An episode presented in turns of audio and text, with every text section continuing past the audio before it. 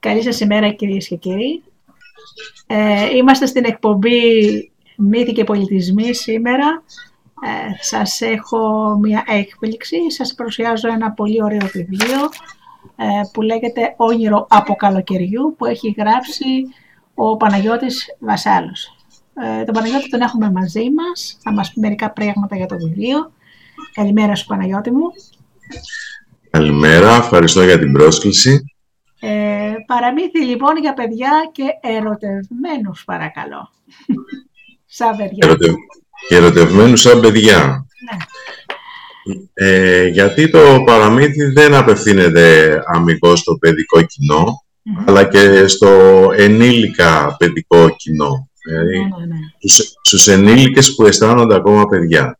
ναι. Που έχουν, το, που έχουν τη- την παιδική ζεστασιά μέσα τους. Που η ψυχή τους δεν έχει μεγαλώσει. Αυτό είναι πολύ καλό.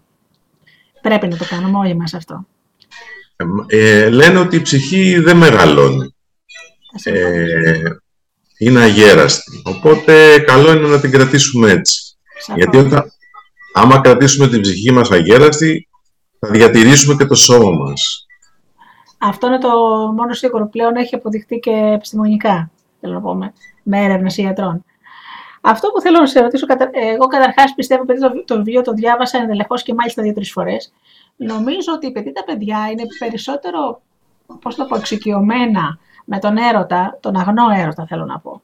Νομίζω ότι από ένα, ένα παιδάκι, ας πούμε, από 10 ετών και πάνω, μπορεί να το διαβάσει. Έτσι δεν είναι; Ναι, ε, το, το παραμύθι απευθύνεται σε παιδικό κοινό το οποίο έχει, έχει, κάποιες, έχει κάποια εμπειρία, δηλαδή έχει αποκτήσει κάποιες γνώσεις Ναι. σχετικά με κάποια πράγματα. Ε, δεν, δεν είναι το, το παραμύθι που περιγράφει κάποιες εικόνες που Μμμ. δείχνει ο άλλος την εικόνα και το παιδί εντυπωσιάζεται από την εικόνα. Ε, κυρίως λοιπόν ε, απευθύνεται ό- όσον αφορά το παιδικό κοινό από μια ηλικία και πάνω, δηλαδή 10-12 χρονών. Ε, το παιδί έχει κατανοήσει κάποια πράγματα ή ε, έχει, έχει αποκτήσει μια εμπειρία σε μερικά πράγματα ε, και στη συνέχεια απευθύνεται από εκεί και πέρα σε όλες τις ηλικίες. Πολύ ωραία. Γιατί είναι, πε- το, το παραμύθι ε, έχει μεν εικόνες, αλλά είναι πιο πολύ αφηγηματικό. Άρα, για να, ε, ε, ένα αφηγηματικό παραμύθι ε, έχει πολύ, πολύ λόγο, δεν έχει εικόνα. Άρα πρέπει το παιδί να μπορεί να διαβάσει και να μπορεί να κατανοήσει κάποια πράγματα. Ακριβώς. Και αυτό που μου αρέσει πάρα πολύ είναι ότι στο τέλος, επειδή χρησιμοποιείς κάποιες ωραίες λέξεις, στο τέλος έχεις γλωσσάρι για να μπορεί ένα παιδί να καταλάβει, ας πούμε, παραδείγματος χάρη τη λέξη διάστηκτη. Ε, Κάποιο τυχαίως πέ- πέφτεις το καντιοζάχαρη που το λέγαμε εμείς, νομίζω ένα παιδάκι δεν μπορεί να ξέρει τι είναι καντιοζάχαρη. Έχεις δηλαδή ε, ένα ωραίο γλωσσάρι που λες αναλυτικά στο παιδί να καταλάβει ορισμένες λέξεις τι σημαίνουν. Αυτό το αγαπώ πάρα πολύ όταν το κάνει ο συγγραφέας. Ε, λοιπόν, επειδή ε, ε, πήγες κατευθείαν στο, στο γλωσσάρι, Ναι. να, να, να πω εγώ πώς, ε, πώς ήθελα να παρουσιάσω το παραμύθι. Το παραμύθι ήθελα να το παρουσιάσω σε τρεις ενότητες. Η πρώτη ενότητα είναι ο πρόλογος, αυτό που, έχω, που γράφω ε, παραμυθικά λόγια. Εκεί λοιπόν ε, διατυπώνω πώς είναι το παραμύθι, τι είναι παραμύθι, πώς έχει φτάσει στις μέρες μας ένα παρα... ένας όρος που λέγεται παραμύθι. Μετά είναι το κυρίως παραμύθι που αναπτύσσεται, δηλαδή η δράση του παραμυθιού, Ναι. μέσα στο οποίο χρησιμοποιούμε λέξεις και εικόνες οι οποίες είναι βιωματικές, τις οποίες τα σημερινά παιδιά πολλές από αυτές τις λέξεις δεν τις γνωρίζουν. Όταν λέω βιωματικές είναι δικά μου βιώματα και ίσως βιώματα της γενιάς μου. Ε, αυτά λοιπόν τα βιώματα ένα, ένα σύγχρονο παιδί δεν τα γνωρίζει. Επειδή λοιπόν χρησιμοποιώ λέξεις μέσα τέτοιες, έκνα σκόπιμο για εκπαιδευτικούς και διαπαιδαγωγικούς όπως και ο πρόλογος, έτσι ο επίλογος να κλείσει με ένα γλωσσάρι, επεξηγώντας αυτές τις λέξεις, οι οποίες τείνουν να χαθούν. Ναι, σε αυτό θα συμφωνήσουμε. Δηλαδή, η λέξη καντιοζάχα ε, ε, δεν υπάρχει σήμερα, γιατί δεν, ε, δεν υπάρχει στην, στην εμπειρία του σημερινού παιδιού. Και να Έτσι. πω μάλλον κακός έχουν αντικαταστήσει αγγλικές λέξεις. Βεβαίως. Δηλαδή, το, το παιδί σήμερα ξέρει την ασπαρτάμι, για παράδειγμα, την καντιοζάχαρη δεν ξέρει τι είναι. Ναι. Έτσι. Ένα άλλο θέμα. Ε, περιγράφεται μέσα ένα, ένα παιχνίδι. Τα μήλα που παίζαμε εμείς κάποια... Αυτό το κομμάτι αυτό μου άρεσε πάρα πολύ. ναι. Λοιπόν, ήταν, ένα, ήταν η δική μας ενασχόληση. Σήμερα τα παιδιά, άμα τους πεις να παίξουμε μήλα, θα σε κοιτάζουν έτσι... Και θα λένε τι είναι αυτό που μας λέει τώρα αυτός, τι, τι, τι παιχνίδι είναι αυτό; Ναι, τα παιδιά έχουν κολλήσει στο τάμπλετ, στο κινητό ε, και χαίρομαι πραγματικά όταν βλέπω γονείς που τα πηγαίνουν στο πάρκο και τα αφήνουν να παίξουν. Ναι. Εν τω μεταξύ, αυτό που με λιγάκι με ξενίζει είναι ότι ε, ε, ε, βλέπω να παίζουν αγγλικά παιχνίδια. Ενώ παραδείγματος ναι. δεν ξέρουν τα μήλα, όπως λες εσύ. Ναι. ναι. Δεν ξέρουν και άλλα πράγματα. Ναι. αυτό γιατί, γιατί τα παιδιά έχουν περιοριστεί μέσα σε ένα μπαλκόνι. Ε, το μπαλκόνι της δεκαετίας του 80 έγινε τηλεόραση πιο, έτσι, πιο διευρυμένα Δηλαδή απέκτησε περισσότερο σημαντικό ρόλο η τηλεόραση και στη σημερινή εποχή η τηλεόραση έχει αντικατασταθεί. Με τον υπολογιστή.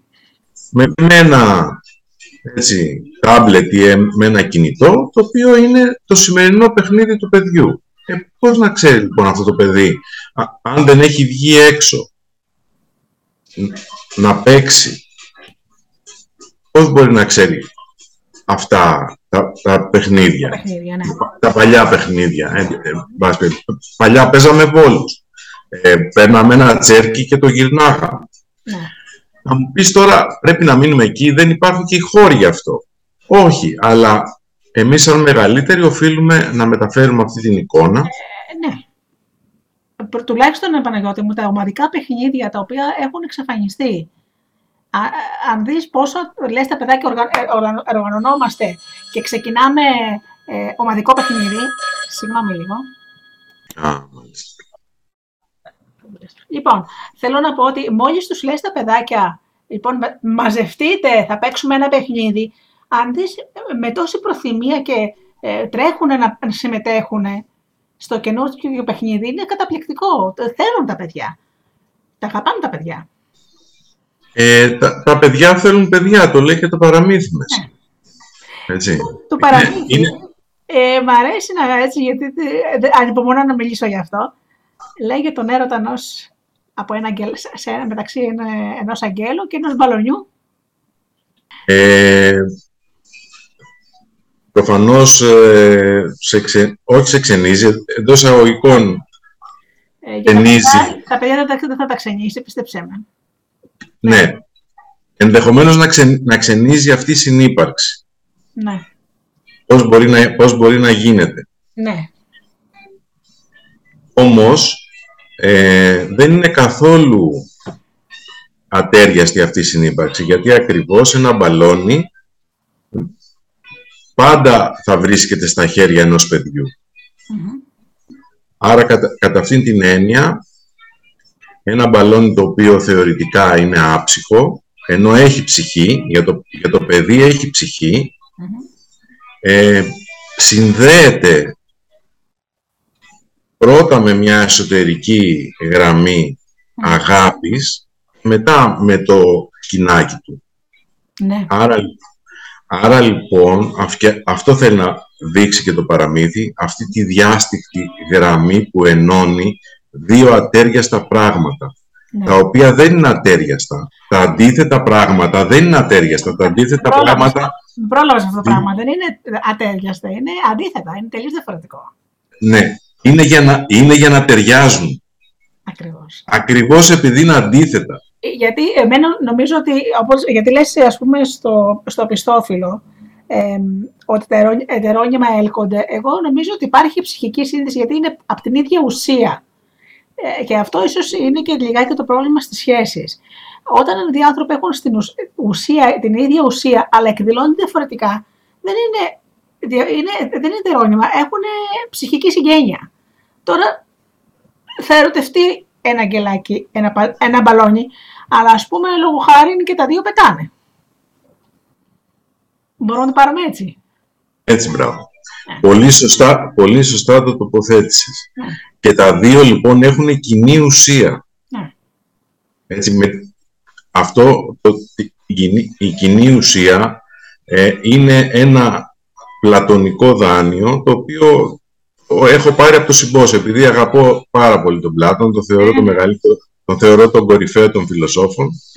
Ε, είναι, είναι λοιπόν δάνειο από, τη από τον πλατωνικό έρωτα, ο οποίος περιγράφεται στο συμπόσιο. Ναι. Τι λέει λοιπόν εκεί ο Πλάτωνας με απλά λόγια; Λέει το εξής, ότι υπάρχει, υπάρχουν δύο πόλοι, ένα υποκείμενο, ένα αντικείμενο. Ναι. Δεν, δεν έχει σημασία ποιο είναι τι, ποιος είναι υποκείμενο, ποιος είναι αντικείμενο. Είναι ο ένας απέναντι στον άλλο. Είναι δύο αντίθετα το υποκείμενο και το αντικειμενο Για να ενωθούν αυτά τα δύο πράγματα, γιατί προήλθαν από διάσπαση, αυτά τα δύο προήλθαν από το ένα. Το ένα δημιούργησε τα δύο. Πρέπει λοιπόν τα δύο, τα δύο να ξαναγίνουν ένα. Ναι. Για να ξαναγίνει λοιπόν το υποκείμενο και το αντικείμενο, τα δύο αντίθετα, τα δύο ετερόκλητα ένα, θα πρέπει να πετάξουμε, να πετάξουμε, και χρησιμοποιώ πληθυντικό, τον εγωισμό μας και να έρθουμε σε αυτή τη συνένωση. Μόνο τότε. Και όταν λέμε εγωισμό, εννοώ να μην βάζουμε τον εαυτό μας πάνω απ' όλα. Να βάζουμε τον άλλο πάνω απ' όλα. Θέλει δουλειά το εμείς. Ε, μάλιστα, είχα, είχα πάει σε ένα σεμινάριο που ήταν ακριβώς για αυτή τη δουλειά να περάσεις πρώτα στο εγώ, από το εγώ στο εσύ και εγώ, που απλώς το εσύ και εγώ είναι να συμπορεύεσαι, δεν σημαίνει ότι... Για να περάσεις στο εμείς θέλεις σοβαρή δουλειά. Ε, δεν σημαίνει, το εμείς δεν σημαίνει ότι χάνεται η ταυτότητά σου σαν άνθρωπος. Σημαίνει ακριβώς αυτό που λέει ο Πλάτωνας, η ένωση. Νομίζω ε, αναφέρεστε στο, στο μύθο που λέει ότι κάποτε οι άνθρωποι ήταν ενωμένοι, ήταν δύο-δύο αυτός είναι που ήταν τέσσερα χέρια, τέσσερα πόδια και οι θεοί τους χώρισαν, μάλλον δύο τους χώρισε. Αυτό λες; Αυτό, αυτό. Αυτό το αναφέρει στο συμπόσιο. Ε, ε ναι. αναφέρει, αναφέρει εκεί πέρα το, τον πλατωνικό έρωτα, λέγοντας ότι αν γνωρίζαν οι άνθρωποι τη δύναμή του, τότε θα τον, ε, θα τον θεοποιούσαν. Ε, λίγο, λίγο πολύ αυτό έχει γίνει, γιατί ε, ο Πλάτωνας λέει ότι για να φτάσουμε στην ύψιστη μορφή του έρωτα, τον πνευματικό έρωτα, θα πρέπει πρώτα να δούμε τον φυσικό Την, την ωραία μορφή, τον ωραίο άνθρωπο, μετά να δούμε την ψυχή του ανθρώπου. Ναι. Η ψυχή του ανθρώπου πρέπει να είναι και αυτή όμορφη. Δηλαδή δεν μπορεί να είσαι εξωτερικά όμορφος και εσωτερικά να μην είσαι. Αυτά πρέπει να συνάδουν. Αλλά, αλλά, αλλά μεγαλύτερη σημασία έχει η εσωτερική ομορφιά. Γιατί αυτή παραμένει. Όταν αναγνωρίσει λοιπόν την εσωτερική ομορφιά της ψυχής, όταν αυτό το πράγμα το αντιληφθούν και το καταλάβουν όλες οι ψυχές, τότε ανεβαίνεις και, ανεβαίνεις και, ε, ε, και επίπεδο. Πας πιο ψηλά. Οπότε... ακριβώς, ναι οδηγήσεις στον πνευματικό έρωτα. Αυτό είναι και ε, το ιδανικό. Ε, δεν λέω ότι γίνεται πάντα, αλλά λέω ότι είναι το ιδανικό. Δηλαδή, ο ένας σύντροφος να βοηθάει τον άλλον να εξελίσσεται σαν άνθρωπος. Ακριβώς. Αυτό είναι. Ναι. Όχι, και όχι ο ένας να θάβει τον άλλο όπως γίνεται. Γιατί αυτό γίνεται. Ακριβώς, λίγο και ε, ε, δεν δέχομαι ότι όταν λένε ότι ξέρεις κάτι δεν υπάρχει αγάπη, βεβαίως υπάρχει αγάπη, απλώς την ψάχνουμε σε λάθος μέρη.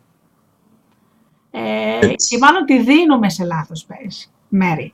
Ε, πριν από λίγα λεπτά θα αναφερθώ σε αυτό και να συνεχίσω κάτι για, το βιβλίο μετά. Ρωτάει μια κυρία τι γίνεται, αν έγραψε ένα πώς, τι γίνεται όταν δίνεις πολλά και ο άλλος φοβάται τη δέσμευση και φεύγει. Και της λέω, θα σου πω ένα πράγμα το οποίο το έχω πάρει από προσωπική μου εμπειρία.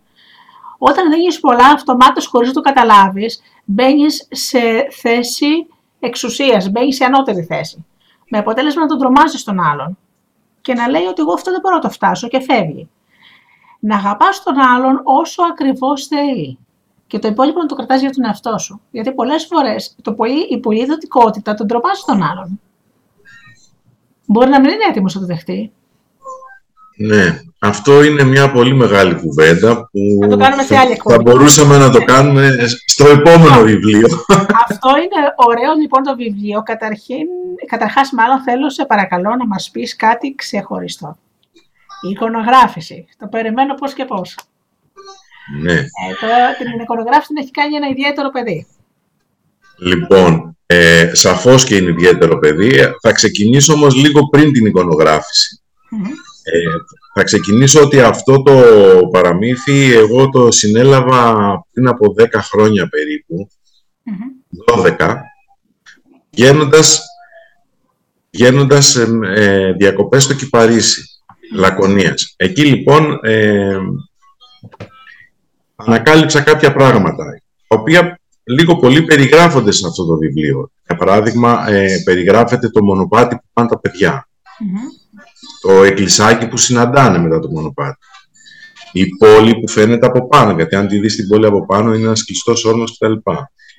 Η Αταλάντη που χτυπάει με το δόρυ της και βγάζει νερό. Η Αταλάντη αυτό κάνει την αρχαία πόλη των Κυφάντων, όπως ονομαζόταν στην αρχαιότητα του Κυπαρίσι. Έχει ξεκίνησε λοιπόν σαν σύλληψη από εκεί. Και μέσα σε μία νύχτα μετά από έξι χρόνια το 2016 κάθισα και το έγραψα σε μια, με μια σφοδρή ερωτική επιθυμία. Βρισκόμουν και εγώ σε μια ερωτική διέγερση πνευματική και σωματική. Είχα βρει, είχα βρει έναν άνθρωπο στο οποίο το αφιέρωσα και αυτό το παραμύθι ε, και έτσι το, το κάθισα και το έγραψα μέσα σε μια νύχτα μετά βέβαια υπήρχαν κάποιες, κάποιες διορθώσεις και η σύλληψη πώς έπρεπε να το στήσω. Ναι. Έγινε με, αυτόν τον τρόπο πρόλογος, γλωσσάρι και το κυρίως παραμύθι. Ε, από εκεί και πέρα η, η εικονογράφηση ήταν ένα ζητούμενο το οποίο έπρεπε να το λύσω αφού ε, είχα γράψει αυτό το, το, ναι. το λόγο. Ε, προσπαθούσα χωρίς ιδιαίτερα να να πιέσω πράγματα και καταστάσεις για το ποιος θα κάνει την εικονογράφηση. Και μέσα σε μια γενικότερη κουβέντα που είχα μία, με μία φίλη μου, τη, τη Φέη, ε, πολύ καλή φίλη, ε, της λέω, εσύ έχω γράψει ένα παραμύθι. Ε, να στο στείλω, να το διαβάσει, να μου πεις τη, τη γνώμη σου. Και της το στέλνω. Το διαβάζει, μένει τάπληκτη. Μου λέει, μου αρέσει πάρα πολύ. Λέω, ψάχνω να βρω ε, εικονογράφο, δεν βρίσκω να μου κάνει την εικονογράφηση. Είχα πει σε κάποιους, αλλά μου λέγανε και δεν, ε, δεν, δεν γινόταν κάτι. Και μου λέει, έχω την Αφροδίτη. Λέω, τι, την κόρη; Κόρη της η Αφροδίτη. Λέει, μου λέει, ναι, η Αφροδίτη, η κόρη μου. Μπορεί να στην κάνει την εικονογράφηση. Λέω, ασχολείται με τη ζωγραφική. Μου λέει, όχι, ασχολείται με τη ζωγραφική, όχι με νέλα, καμπάδες και τέτοια, αλλά κάνει ζωγραφική την κάνει στο, στον υπολογιστή. Ωραία της λέω. Να σου δώσεις να το διαβάσει και να μου πει ε, αν μπορεί. Και μου λέει ναι, θα της το δώσω. Της το δίνει, το διαβάζει, της άρεσε της Αφροδίτης, η οποία τότε ήταν 13 χρονών. Αλλά είναι, είναι ένα παιδί το οποίο ε, έχει πάρα πολύ ψηλό IQ. Τα παιδιά ως γνωστόν έχουν υψηλό IQ, δείχνουν και μια ε, συμπεριφορά κοινωνική, η οποία δεν είναι τόσο συνηθισμένη. Ε, να τολμήσω να ρωτήσω μήπως είναι το λεγόμενο σύνδρομο Άσμπεργκερ. Ε, νομίζω πως υπάρχει αυτό το σύνδρομο. Αυτά τα άτομα έχουν υψηλό IQ, αλλά όμως δεν είναι, δεν είναι τόσο κοινωνικά. Ε, ε, εν τούτης όμως η Αφροδίτη, η οποία είναι δίδυμη με τον αδελφό της τον Γρηγόρη και αυτός εξαιρετική εξαιρετική ευφυΐα, ε, ασχολούνται με πράγματα, αλλά εκείνο που εγώ κατάλαβα και με την Αφροδίτη και τον Γρηγόρη είναι ότι ε, ενδεχομένως να φοβούνται λίγο τη, την κοινή γνώμη. Ίσως να η κοινή γνώμη ε, να τα, να, εντός αγωγικών να τα τρομάζει λίγο. Ε, η Φέη το παιδί το έχει δουλέψει πάρα πολύ ε, και βέβαια ήρθα, με έφερε σε επαφή μαζί του. Ε, προσπάθησα να του εξηγήσω ότι δεν θέλω, εγώ δεν θέλω να πιεστείς, πάρε το χρόνο σου όσο νομίζεις, γιατί αυτά τα παιδιά δεν θέλουν πίεση, είναι ό,τι κάνουν να το κάνουν αυθόρμητα. Ε, πάρε το χρόνο σου και διάβασε το, το παραμύθι. Εγώ θα, εγώ θα σου δώσω κάποιες εικόνες, πώς έχω δει, mm-hmm. Κάποιες εικόνες που θέλω να μπουν στο παραμύθι και εσύ από εκεί πέρα θα τις ζωγραφίσεις. Τις έστειλα λοιπόν κάποιες εικόνες που κατέβασα από το ίντερνετ, κάποια έτσι ε, καρτούν, σε στυλ καρτούν πράγματα, σκιτσάκια. Και από εκεί και πέρα η Αφροδίτη κάθισε πήρε το χρόνο της, ολοκλήρωσε μετά από ένα εξάμεινο. Ναι. Αυτή, τη, αυτή την εικονογράφηση που βλέπεις, χωρίς όμως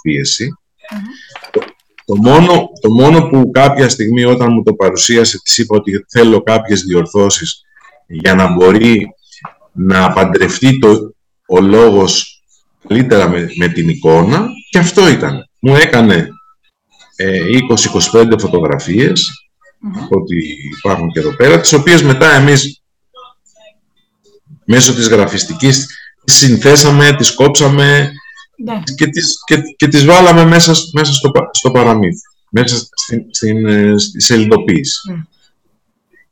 Ήταν μια η Αφροδίτη, όπως το, λέω, όπως το λέω θα σας το διαβάσω, όπως ακριβώς το περιγράφω ναι. στην εισαγωγή. Για να, για να για να επενέσω ακριβώς αυτή την προσπάθεια της Αφροδίτης. Η Αφροδίτη είναι ένα κορίτσι, μια καλλιτέχνητα εκτός πλαισίων, μια ζωγράφος ερωτευμένη με το σχέδιο. Είναι η δημιουργός αυτών των εικόνων του κόσμου. Ονομάζεται Αφροδίτη όπως και η Θεά είναι μια αταξινόμητη Μαρόδης δημιουργός με μεγάλη τόλμη και ελευθερία έκφρασης. Μια παιδική απλότητα απέδωσε τις φόρμες των μορφών και των σχημάτων με έντονη γραμμική εμφάνιση και ακατέργαστη γεωμετρική προοπτική, όπως οι εικόνες παιδικής συχνογραφίας. Mm. Να ζωγραφίζει ένα παιδί. Αυτό ήθελα. Δεν ήθελα κάτι άλλο. Δεν ήθελα δηλαδή κάποια επιτιδεμένη ζωγράφου. Αυτό έτυχε. Δηλαδή, όπως ένθεα ήρθε η, η συγγραφή, έτσι ένθεα ήρθε η εικόνα. Ναι. Είναι εκπληκτικό αυτό, θα ήθελα, ε, δηλαδή αυτό επέμενα να το πούμε. Αυτό είναι φάρος ελπίδας για τις μητέρες ε, που ανησυχούν για τα ιδιαίτερα παιδιά τους, με, με τις ιδιαίτερες ικανότητές τους, μήπως δεν μπορούν να ενταχθούν στο κοινωνικό πλαίσιο. Αυτό που τους λέω λοιπόν πάντα είναι ότι το κοινωνικό πλαίσιο ε, συνήθως ε, είναι εχθρικό για τους ανθρώπους που έχουν ιδιαιτερότητες. Αυτό όμως δεν σημαίνει ότι θα απομονωθούμε. Γιατί μέσα στο σύνολο των ανθρώπων σίγουρα θα υπάρχει μια ομάδα ανθρώπων που θα τους δεχτούν. Σε αυτούς στοχεύουμε. Ε, αυτά τα παιδιά είναι ιδιαίτερα και θέλω πάρα πολύ από την εκπομπή μου να, τα, ε, να τους δώσω το, το, το, το ελεύθερο να εκφράζονται, όπως η Αφροδίτη Και όντως οι ζωγραφιές είναι πολύ όμορφες. Είναι λες και τις ζωγράφεις το παιδάκι. Μα, παιδάκι τους γράψει ουσιαστικά, έτσι δεν είναι. 13 χρονών είναι παιδάκι. Ναι. Ναι, τότε ήταν 13 χρονών, τώρα είναι έφηβη. Εγώ εξακολουθώ και τη βλέπω. Ε, μιλάμε. Ε, κάνει, κάνει πολλά πράγματα. Ασχολείται τώρα με τα φωνητικά, ε, τραγουδάει, ε, παίζει κάποια όργανα. Το ίδιο και ο αδελφός ο Γρηγόρης, ο οποίος έχει κάνει γκρουπάκι ροκ και παίζει ροκ μουσική. Συνηγορώ απόλυτα ότι δεν πρέπει να φοβούνται οι γονείς που έχουν τέτοια παιδιά. Απλώς πρέπει να τα ενθαρρύνουν τη σωστή πλευρά. Εκείνο που είναι σημαντικό για αυτά τα παιδιά είναι αυτό που εγώ κατάλαβα. Δεν χρειάζεται πίεση. Σε έναν απλό άνθρωπο, έναν, ε, άμα τον πιέσεις θα αντιδράσεις. Πόσο μάλλον σε αυτά τα παιδιά. Θέλουν το χρόνο τους. Θέλουν να αφομοιώσουν, όχι γιατί δεν το καταλαβαίνουν. Το καταλαβαίνουν, αλλά τους ξενίζει ο άλλος τρόπος. Μα είναι φυσικό αυτό, Παναγιώτη μου, να σου πω κάτι. Να, να λέμε τα πράγματα τώρα όπως είναι. Ο καθένας μας έχει τον τρόπο του. Εγώ δηλαδή, ε, την, τα χρόνια που ήμουν εγώ μαθήτρια, που δεν υπήρχαν τότε, ξέρεις, τα χρόνια τα δικά μας, να αντιμετωπίζονται αλλιώς τα παιδιά που έχουν κάποιες μαθησιακές δυσκολίες. Ε, γιατί εγώ ήμουν, ε, είμαι δυσλεκτική. Στο, στο σχολείο ήμουν η ανόητη δεν σημαίνει ότι επειδή δεν το καταλάβαινα αμέσως το που έλεγε ο δάσκαλο ότι ήμουν ανόητη. Ήθελα, άλλο, ήθελα το χρόνο μου. Να το καταλάβω αλλιώς. Ε, τώρα αρχίζουμε και τα, τα τελευταία χρόνια τα καταλαβαίνουμε. Ωστόσο όμως, δυστυχώς αυτό έχει φορτωθεί με ενοχές. Δηλαδή, κάποιοι γονείς κρύβουν επιμελώς ε, ότι τα παιδιά τους ε, είναι άλλο είδους, έτσι. Ναι. Αυτό Όχι. λιγάκι να το σταματήσουμε πρέπει να το δεχτούν και τα παιδιά αυτά διαπρέπουν, γίνονται επιστήμονες, γίνονται καλλιτέχνες, ε, ε γίνονται... Ε, είναι καταπληκτικά. Μα ε, από τις γνώσεις που έχω, ναι. Πάρα πολύ δια, σημαντικοί άνθρωποι, επιστήμονες, διακεκριμένοι, ενδεχομένως να είχαν αυτή την... Ναι. Δεν, θα, δεν θα την πω πάθηση, για μένα δεν είναι πάθηση. Είναι μια ιδιαιτερότητα όπως έχουμε όλοι μια ιδιαιτερότητα. Δεν το κατάλαβα. Δηλαδή, γιατί εμείς είμαστε, είμαστε καλύτεροι. Γιατί να θεωρήσουμε. Κοιτάξτε, παραμύθι έχει κι άλλον ένα στόχο, να, να, να θίξει την ιδιαιτερότητα. Γι' αυτό, γι αυτό παίρνουμε ένα αγγελάκι και ένα μπαλονάκι για να πούμε ότι δύο πράγματα, όσο και αντίθετα να είναι, όσο και ιδιαίτερα να είναι, μπορούν να συνεπάρξουν. Και μπορούν να πετάξουν. Και μπορούν να πετάξουν ακριβώς. Όπως ακριβώς λοιπόν μπορούμε να συνεπάρξουμε οποιοδήποτε άνθρωπο, μπορούμε να συνεπάρξουμε και με αυτά τα παιδιά. Δεν έχουν... Τη, τη ζωή που ζούμε και με τα προβλήματα που έχουμε πρέπει να καταργήσουμε αυτά τα συμβατικά όρια. Αυτά τα συμβατικά όρια πρέπει να πέσουν. Με την έννοια ότι πρέπει να καταργηθεί από άκρη σε άκρη η ανισότητα και ο ρατσισμός. Σωστά. είτε, αυτός, είτε, είτε απευθύνεται στις ιδιαιτερότητες, είτε τόσο, απευθύνεται... Τόσο εύκολα βάζουμε ταμπέλες στους ανθρώπους πια. Ακριβώς. Είτε απευθύνεται στις ιδιαιτερότητες, είτε απευθύνεται σε κάποια ε, ε, χωριστά άτομα ή σε κάποια άτομα που έχουν επιλέξει να κάνουν διαφορετικά πράγματα από εμάς. Έτσι, είτε έχουν διαφορετικό χρώμα, είτε έχουν διαφορετική θρησκεία, είτε οτιδήποτε. Αυτά πρέπει να καταργηθούν. Ναι. Αυτό θέλει να πει και το παραμύθι. Δηλαδή στο βάθος του, αν, το, αν το δεις, γι' αυτό και είναι και φιλοσοφικό, γιατί δεν εξαντλείται μέσα στα, στα στενά πλαίσια ενός παραμυθιού. Δίνει τροφή για άλλη σκέψη. Μα γι' αυτό μα το αγάπησα αμέσως. ναι. Γι' αυτό λοιπόν, άμα το, άμα το καλοσκεφτείς, είναι δύο διαφορετικά πράγματα τα οποία συνενώνονται.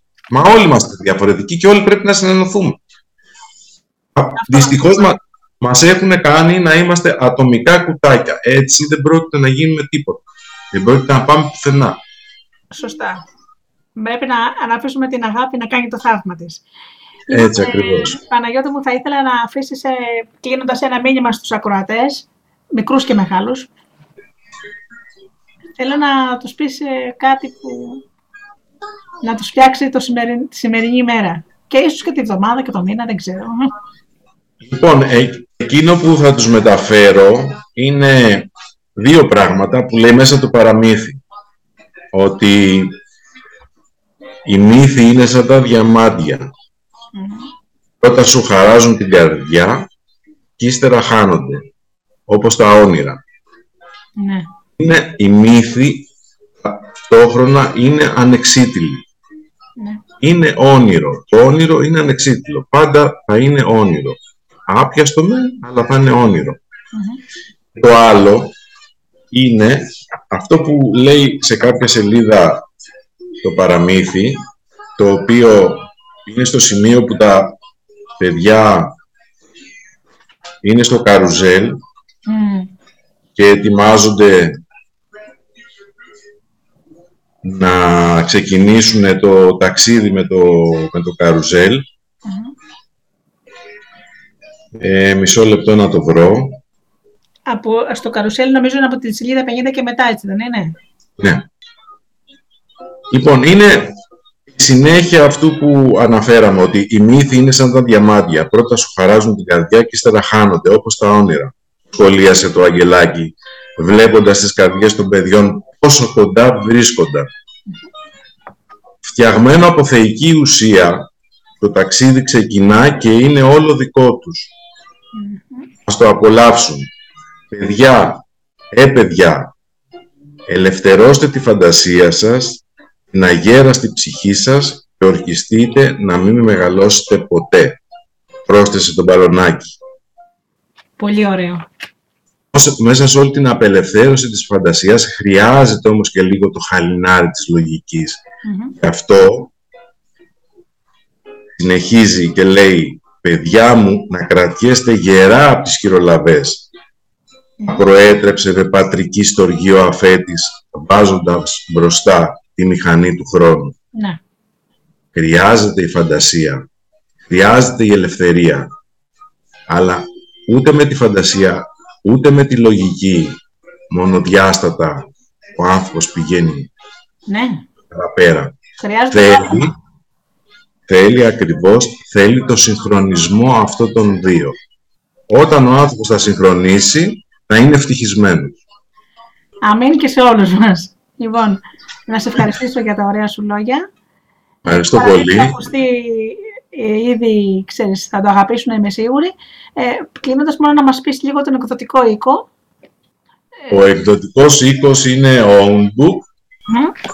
Είναι και, ε, ενώ είναι ηλεκτρονικός ε, οίκος, δηλαδή φτιάχνει ηλεκτρονικά τα ε, παραμύθια ή τα βιβλία του, ε, εδώ έχουμε κανονική έκδοση. Ωραία. Δηλαδή μπορεί να βρεθεί, όποιος θέλει μπορεί να το βρει ε, σε βιβλιοπωλεία. Ωραία. Πολύ ωραία. Λοιπόν, άλλη μια φορά σε ευχαριστούμε πάρα πολύ. Να είστε καλά. Ε, προσπάθησα να πω κάποια πράγματα, τα οποία είναι πράγματα που είχα στην καρδιά μου και στην ψυχή μου. Και ευχαριστώ πολύ, και ευχαριστώ πολύ που μου δόθηκε αυτό το πεδίο. Ναι. Ε, και εύχομαι ε, να, τα λόγια μου να συμβάλλουν και να Ναι. μπορέσουν να βοηθήσουν Μμ. όλο, όλο τον κόσμο που ακούει αυτή την εκπομπή. Σε ευχαριστώ πάρα πολύ. Είμαι, σου είμαι ευγνώμων. Κι εγώ, κι εγώ πολύ. Ευχαριστώ πολύ Παναγιώτη μου. Γεια σου. Καλή σου μέρα.